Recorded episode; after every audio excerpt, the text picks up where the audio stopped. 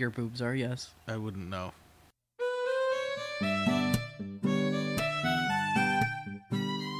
Hello and welcome to the next 10,000 hours. This is your host, Kitty Nikian, and uh, that big, burly, loud guy next to me, Dan Sawyer, is just fell out of his chair.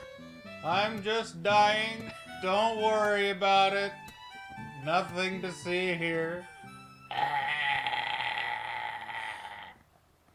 A note to all the cops that may be listening I had nothing to do with this. It was entirely self inflicted. See?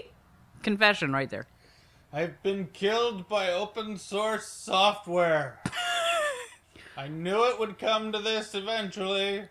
So it is time to switch to a Mac? Oh, fuck no, that would be way worse. Welcome to the next 10,000 hours, your peek behind the curtain at an ever evolving small media studio in the San Francisco Bay Area that is trying desperately to stay ahead of the learning curve. So, we've decided that the first segment of this show will be called Behind the Scenes. This week, we give you a behind the scenes look at how you construct a marketing video on a deadline. This is J. Daniel Sawyer, ostensibly your host, who is brain dead today, and that was Kitty Nikian, who is your other host, Who is not particularly brain dead today? who's had prodigious amounts of caffeine, the likes of which would kill an ox. Caffeine! we have been slammed ramping up for the Crudrat uh, launch, and uh, there's been this massive amount of video production, including animation. And all sorts of stuff that left us the other night when it was time to record, sitting in front of the mic going, Yeah, so, so we like did things and stuff. It sounded a little bit like the uh, zombie podcast. I thought you were referencing a real podcast. Well, might be one. I don't know. There should be a zombie podcast. Someone make a zombie podcast. And we didn't want to subject you to that, so this is our Brains. second attempt. Brains. Sorry. And this time, since I'm dead, Kitty will lead the discussion about what it's like to have to relearn a bunch of stuff that you haven't done in a while. And I apologize in advance. What for? Because I'm me, and that's pretty darn weird. There's a reason you're here, you know. They're weird too. Ah! No, they don't live in the microphone. Much as it looks like it, that is not a little self contained world which we are orbiting with our noses. You just came up with my next story. So one of the fun things about repurposing an entire company, even when the company is only two people plus pe- plus subcontractors, is that you get to apply the skills that you've learned the hard way towards things that you've avoided because they're too much of a pain in the ass. Like, for example, marketing. Yep. Up to now, we've done feature work and short films and stuff for theater companies and and internal corporate communications and We did do a bit of marketing, but um, most of our marketing background is photograph these rubber duckies That's taking true. a I- nap. I, that's true. I did. I did a lot of photography work for a marketing Company. but that's a little bit different because I was a sub for them. yeah. Um, and but but most of what we've done, aside from the occasional podcast promo, is um, content rather than advertising. Yep. Every time we've worked in advertising, it's been someone else designing the campaign. So we're sort of mm, walking out on a little thin limb here and dangling off the end like a lead weighted Christmas ornament. You could just go with a fishing analogy there, because they use lead weights that dangle from sticks. Yeah, but that doesn't give the visual image of that thin little bow bending to the point where it almost breaks and uh. dooming you to fall to a crashing, smashing death on the hardwood floor below and becoming a hazard to all the cats in the environment. But it does include the visual image of potentially getting a gigantic tuna out of it. This is why they call you Kitty, isn't it? Yep. I think you should go back to your original name. I just think it would be really interesting to watch people try to pronounce Feldsparnikian. so our challenge was to figure out how to repurpose all the tools and skills at our disposal and to make something that would make people who we have never had any contact with want to give us money to create an audiobook of a book they've never read. That sounds easy enough. People evidently do it every day. So we had a bit of a learning curve. And by the way, if you want to see how this turned out, you can on Tuesday morning at www.crudrat.com, where there will be a link to the Kickstarter. Woo! Unless we get caught up in moderation for something that I didn't catch. So Dan unloaded all the marketing or uh, whatever. What is that? Anim- pictures. So Dan unloaded all the picture work on me.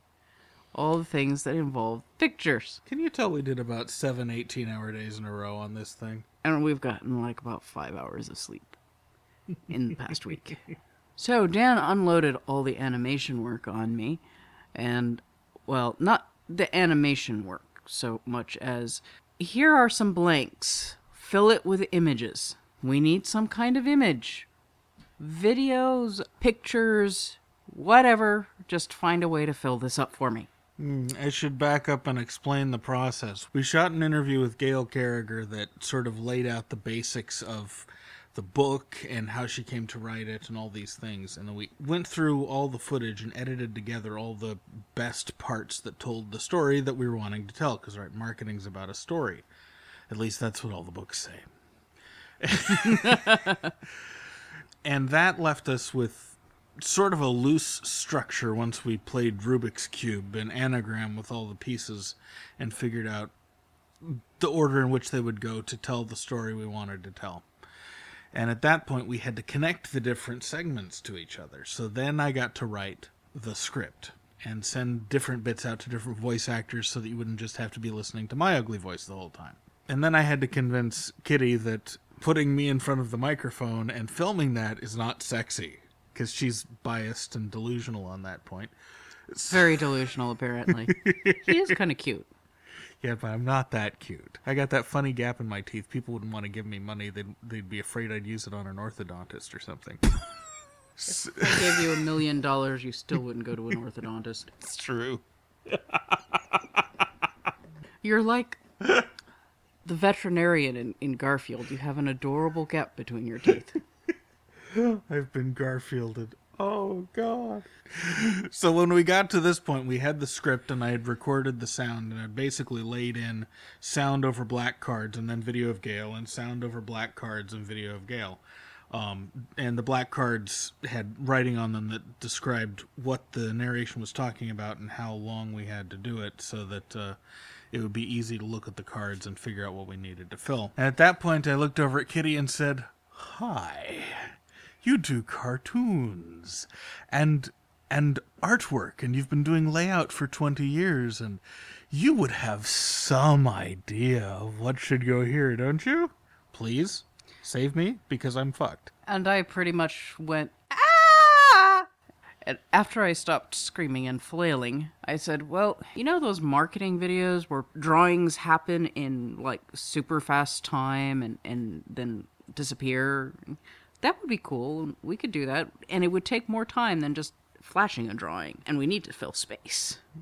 So this would be art. good. Uh, then I spent about a day and a half trying to get this to work on the computer using a tablet and uh, drawing software, and finding that everything was kind of failing. It just wasn't working right.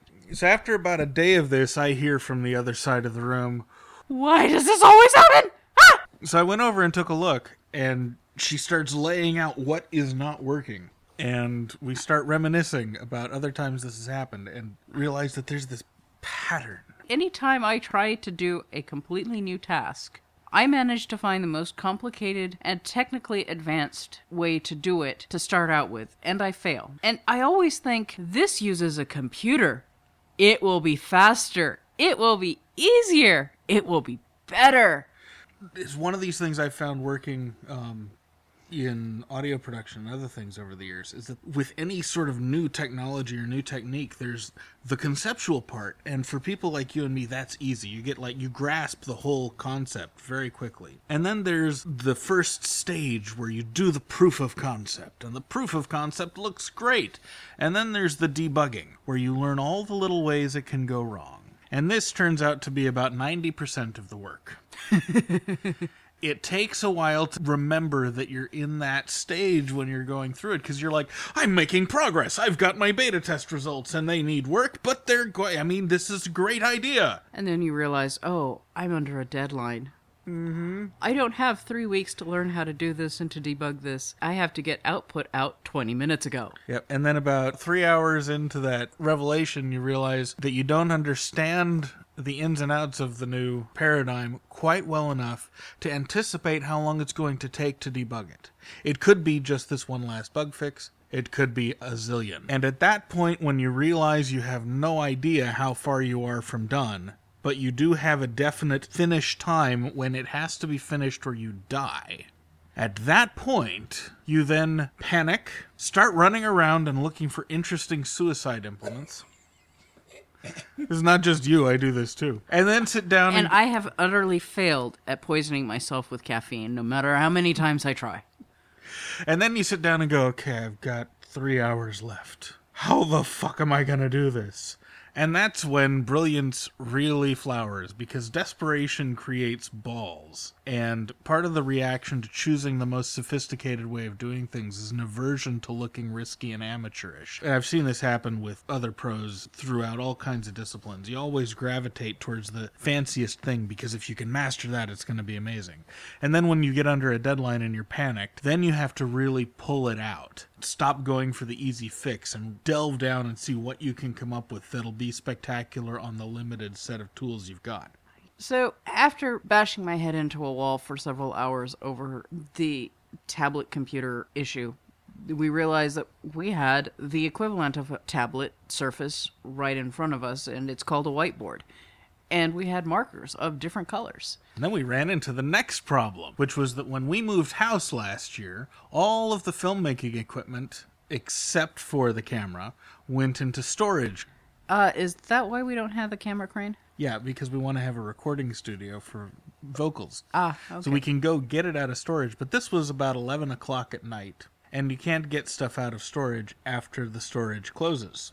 They frown on that. They consider they they use words like trespassing and burglary, and those are very mean words to throw at somebody. So we're sitting here, we've got the surface set up, and realize I don't have my light bars, I don't have my camera crane, I don't have my heavy duty tripod. I don't have any of the stuff I would normally use to hang a camera directly over a table and make gorgeousness out of what was on the other side of the lens. Or hang lights. So we wound up on quite a rummage, came up with a very long ruler and a C clamp and a couple clip lights. Yep. and a photo tripod and a ladder because we didn't have the remote video monitor either. So I wound up hanging out at the top of this ladder for about the next 12 hours through the dark of night while Kitty sat and animated doodles of all sorts on the surface below. I drew things. And then I drew things. Oh. And it was fun. And I tell you, I was so glad we were doing this now instead of 15 years ago because 15 years ago, it the fastest you could transfer video from a camera to a computer was real time. Now, since we record on SD cards and CF cards, you can just take the drive right out of the camera, put it in the computer, load your footage into the timeline, and see if you still need anything else. So we did several cycles of this. We'd do our whole shot list, we'd load it all into the editor, we go, nah, you know, that's running too long, we still need a few more things here. And so we built our video from this, and And then we got to the place where doodles were not really thematically appropriate. So we needed some good films, some good stock films, some really high quality CGI, and you know motion graphics and whiz bang stuff that you can't really do on a whiteboard. So at that point, we were back into familiar territory, and after that, things went really easy. That's a long way of saying this is why the next 10,000 hours is late because we got to the end of that and we thought we'll just record a quick podcast. And then we both fell asleep Yeah, at we, the microphone. we turned on the microphone and we went.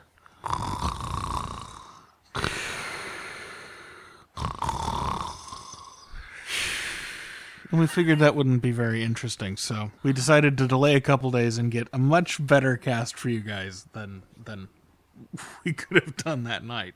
Apologies to all the sleep researchers that were really, really craving something like that.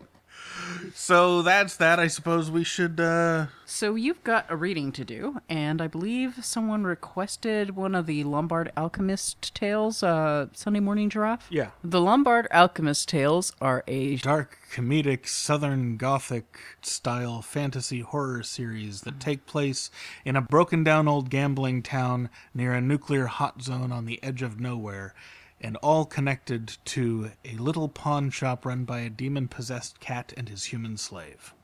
Which is why they're so uplifting. They are actually my favorite of Dan's stories, and I, I, I put emphasis on the creepy because they are so fun and creepy. Sunday Morning Giraffe, a Lombard Alchemist Tale by J. Daniel Sawyer. It was three in the morning on a Sunday in December, and Aldo wanted a giraffe. If Aldo had lived in Kenya, this wouldn't have been a problem. In a broken down gambling boom town on the edge of nowhere in the high desert of Nevada, though, the situation was considerably more awkward. The problem was, if Aldo didn't get a giraffe, he wouldn't sleep. And it couldn't be a toy giraffe either. It had to be a proper, three stories tall African savanna cow with an ultra long neck and brown spots. It might be enough to get him in close proximity with a giraffe, convince him that it was his but being kept at the zoo for safekeeping. Too bad the zoo was closed for the winter. But if Aldo didn't get his giraffe, nobody else in the house would get any sleep either, and they all knew it. He'd scream and cry and wander the house all night in his slipperfoot PJs, picking up knickknacks and shaking them as if he could evoke their inner giraffeness. That's what he'd done before when he wanted a submarine, and the time before that when he wanted a dinosaur. His parents, Bob and Judy, weren't given to indulging him. When his strange requests started, it was water balloons last Thanksgiving, they told him not to be silly. They were proof against his preschool manipulation techniques. His mother, particularly, was 85 proof gin against his manipulation techniques. His father's resolve was born of a successful military career, from which he had retired with a full pension. They'd become parents late in life, after raising an orphaned niece and nephew had hardened them against the nuttier desires of children. If the boy was unreasonable, he deserved to meet with frustration. Water balloons at the Thanksgiving dinner table were absolutely unreasonable. They'd put their foot down. There would be no water balloons. Bob's boss was over for dinner that day, and he'd worn a very formal and very old serge suit. A suit so old that it wasn't fireproof. When passing the mashed potatoes, he'd lingered too long over the silver candelabra that Judy had set out as a centerpiece. The poor man went up like a torch. By the time they put him out, he had burns over his whole left side and had to be rushed to hospital, but that was nothing to the steel eyed anger in five year old Aldo's eyes when the paramedics left. What's wrong, Aldo? Judy had asked. I said I wanted water balloons. You wouldn't listen. You never listen. Then he stormed out, and they didn't see him again for several hours. After the afternoon's excitement, they didn't bother to follow him. They had other kinds of fretting to do. It wasn't until the incident with the submarine that they learned to indulge him when they could. He'd come into his father's study one Saturday night, insisting that he wanted a submarine. Divers bombed the reservoir dam. At that point, they got the idea. When Aldo wanted something totally inappropriate, they'd better listen. They didn't know how he knew. They were very sure he was too young to understand. So, at three in the morning on a Saturday, when Aldo woke up his parents clutching his teddy bear and pulling idly at its ears, demanding a giraffe in that half absent way, Bob rolled out of bed and tried to find his pants without mooning his son. Then they went down immediately to the zoo, even though it was closed.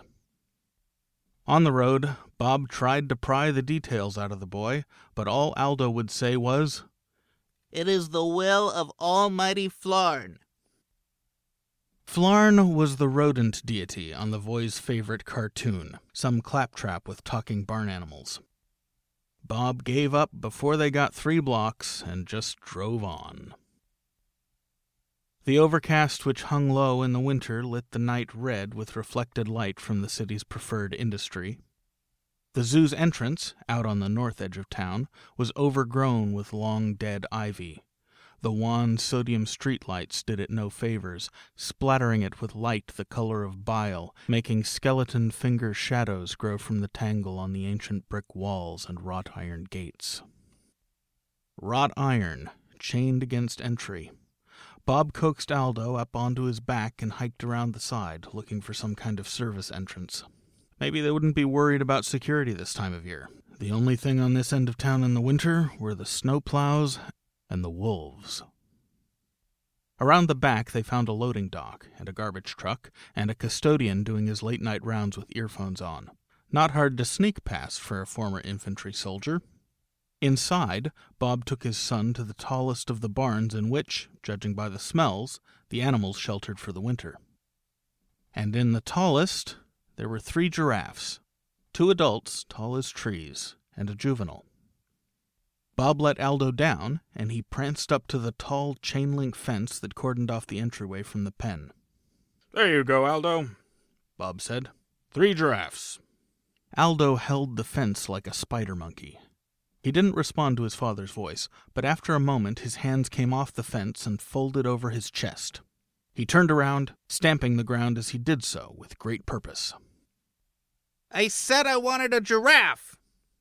Aldo, those are giraffes. I want a real giraffe. Those are real giraffes. And so it went, round and round and round, until Bob gave up and took Aldo around to all the other barns that weren't locked. Maybe Aldo meant an elephant. A hippo? A parrot? No such luck. He meant a giraffe, all right, but he seemed to think that real giraffes were smaller, and nothing Bob could say would make a difference. Real meant whatever Aldo said it meant, and Bob was already frightened enough of the boy that his pride didn't get in the way very much. And so, an early morning excursion in the name of getting the kid to shut up and go back to bed turned into an all day journey. First, they got caught by the custodian and kicked out of the zoo. Then they visited the animal shelters.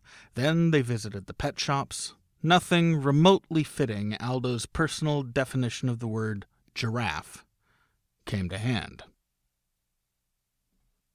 Parents were stupid. Pretty much all adults were stupid, but parents, especially so. Okay, sure, they could read thicker books than he could, but only because they made him turn his lights off at nine o'clock and he sometimes lost the bookmark and had to start over. They didn't listen to him either, no matter how clear he made himself, because they thought he was stupid. At least they were listening a little bit now. Good thing, because according to the word of Almighty Flarn, without a giraffe everything would be ruined. It had to be a particular kind of giraffe, too. Aldo knew that for sure. It couldn't be an imaginary giraffe or a stuffed giraffe. It had to be as real as Legos.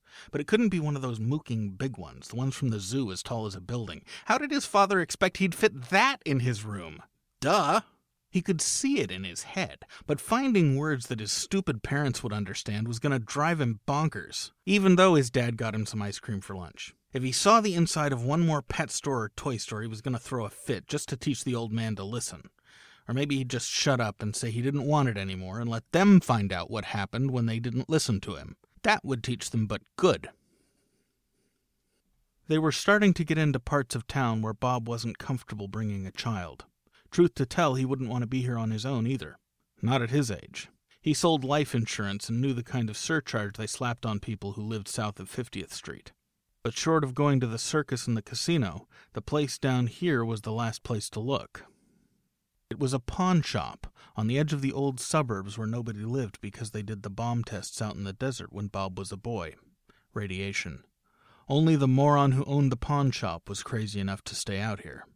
Bob hadn't heard of the place until the last two pet shops on 45th.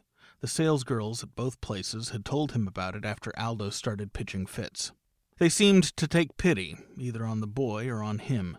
They both mentioned the pawn shop, saying, if it exists, that guy will have it. He's creepy, though. Or words to that effect. If they hadn't said that, Bob would have gotten the idea the moment he walked through the door and found himself face to face with a stuffed, ravening wolverine. He jumped, which made little Aldo roll his eyes and growl. He and Judy were going to have to do something about that boy. These premonitions of his had given him an entirely too high idea of himself. Any self respecting parent would have given the brat a thorough thrashing. Bob hadn't, and he kicked himself every day for it. Aldo, meanwhile, had had enough of Bob standing around looking at the Wolverine and scurried into the pawn shop on his own. Aldo! Goddamn kid wouldn't listen, he just ran on in. Bob entered with more caution and then wished he hadn't come down.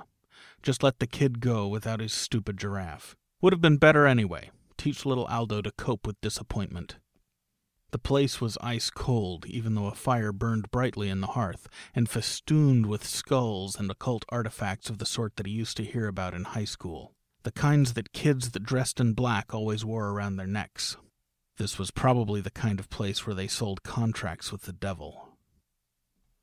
Aldo was drawn right away to the expensive case full of trinkets and collectibles, his little face pressed up against the glass as if there were puppies on the other side. That's it! That's it, Daddy! That's it!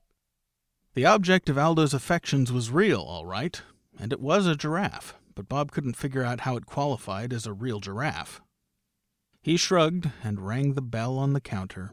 As if summoned from the pit of hell, a sharp dressed young man appeared with an old, diseased cat on his shoulders. At Bob's request, he produced the trinket from the showcase. Here we go, he said in a gentle drawl. Genuine 1936 giraffe pull toy made by Lambert and Sons. Gorgeous condition. Pawnbrokers evidently had the same definition of gorgeous as used car dealers. The toy, 18 inches tall, was scratched and beat up like it had been well used and then left to rot in a forgotten attic for 60 or 70 years. Its left eye was missing, its left ear bent double and rusted on the exposed metal. The colors had faded from brown and white to a kind of dull purplish over equally dull yellow, and its cast iron wheels were rusted solid in place. The pawnbroker wanted three hundred bucks. Bob tried to dicker, but at the first suggestion that he might be willing to pass it up, Aldo lost it. He ran in place and wailed loud enough to wake the dead. In this shop, Bob fully expected the dead to start shambling in and asking if they could hawk their gold teeth. Okay, okay, okay, shut up, he muttered, and dug into his pocket for a credit card. Fine, I'll take it. The proprietor looked at the little shit, then up at Bob, something approaching pity in his cold, dead eyes. I'll tell you what. Since you've had a bad day, I'll take the kid off your hands. So that is Sunday Morning Giraffe. If you would like to read the rest of it and read more Lombard Alchemist tales, you can find them at Amazon and Barnes & Noble and Kobo and everywhere fashionable ebooks are sold.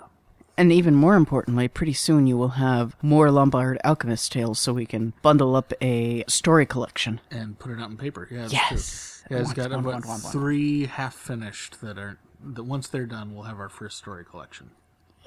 Yay! Welcome to Kitty's Corner. Tonight on Kitty's Corner, I am going to talk about one of my favorite things in the whole world caffeine. Caffeine is a glorious thing. It is the one thing that has helped me survive this week. There are many kinds of caffeine, but the best, the most glorious of all, is coffee. Oh man. Coffee. Oh, coffee. Hot, steamy, rich, delicious, and oh god, the smell. Wait, am I talking about a beverage or my ideal date? Um, and back to coffee. Coffee. Hot, steamy, rich, delicious. Smells so good and wonderful, topped with whipped cream and covered in chocolate. Coffee, I think I love you. You are the love of my life. Please marry me. Coffee. Words cannot express the depths of my love for coffee. Oh, coffee, coffee, coffee. Yeah, caffeine is awesome.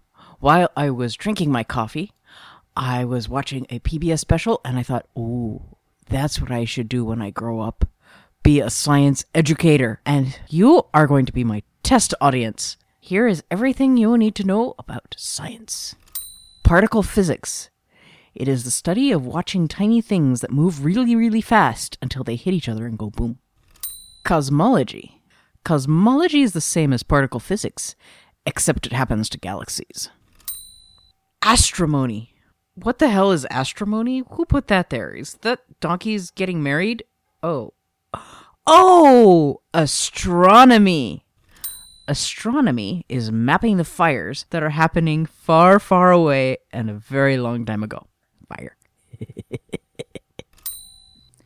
and of course, fire is all about chemistry. Chemistry is the study of explosions not caused by things hitting other things. That's very important. Biology. Biology is the study of things that eat and are eaten by other things, often at the same time. Biology, of course, brings us to bioengineering, which is this radical new science that everybody is afraid of, but shouldn't be, because it is all about making bacteria our bitches. Yo. I may have been watching too much Breaking Bad. Bitch. And now we diverge to architecture. Architecture? How is that a science? Architecture is the study of how to put things on top of other things so they don't fall down and go boom. Science is all about things going boom. Boom, boom, boom, boom. Archaeology is treasure hunting for history buffs, sadly involving fewer whips than on television. Not so many alien abductions either. Closely related to archaeology is geology, and geology is the study of the world's slowest game of bumper cars.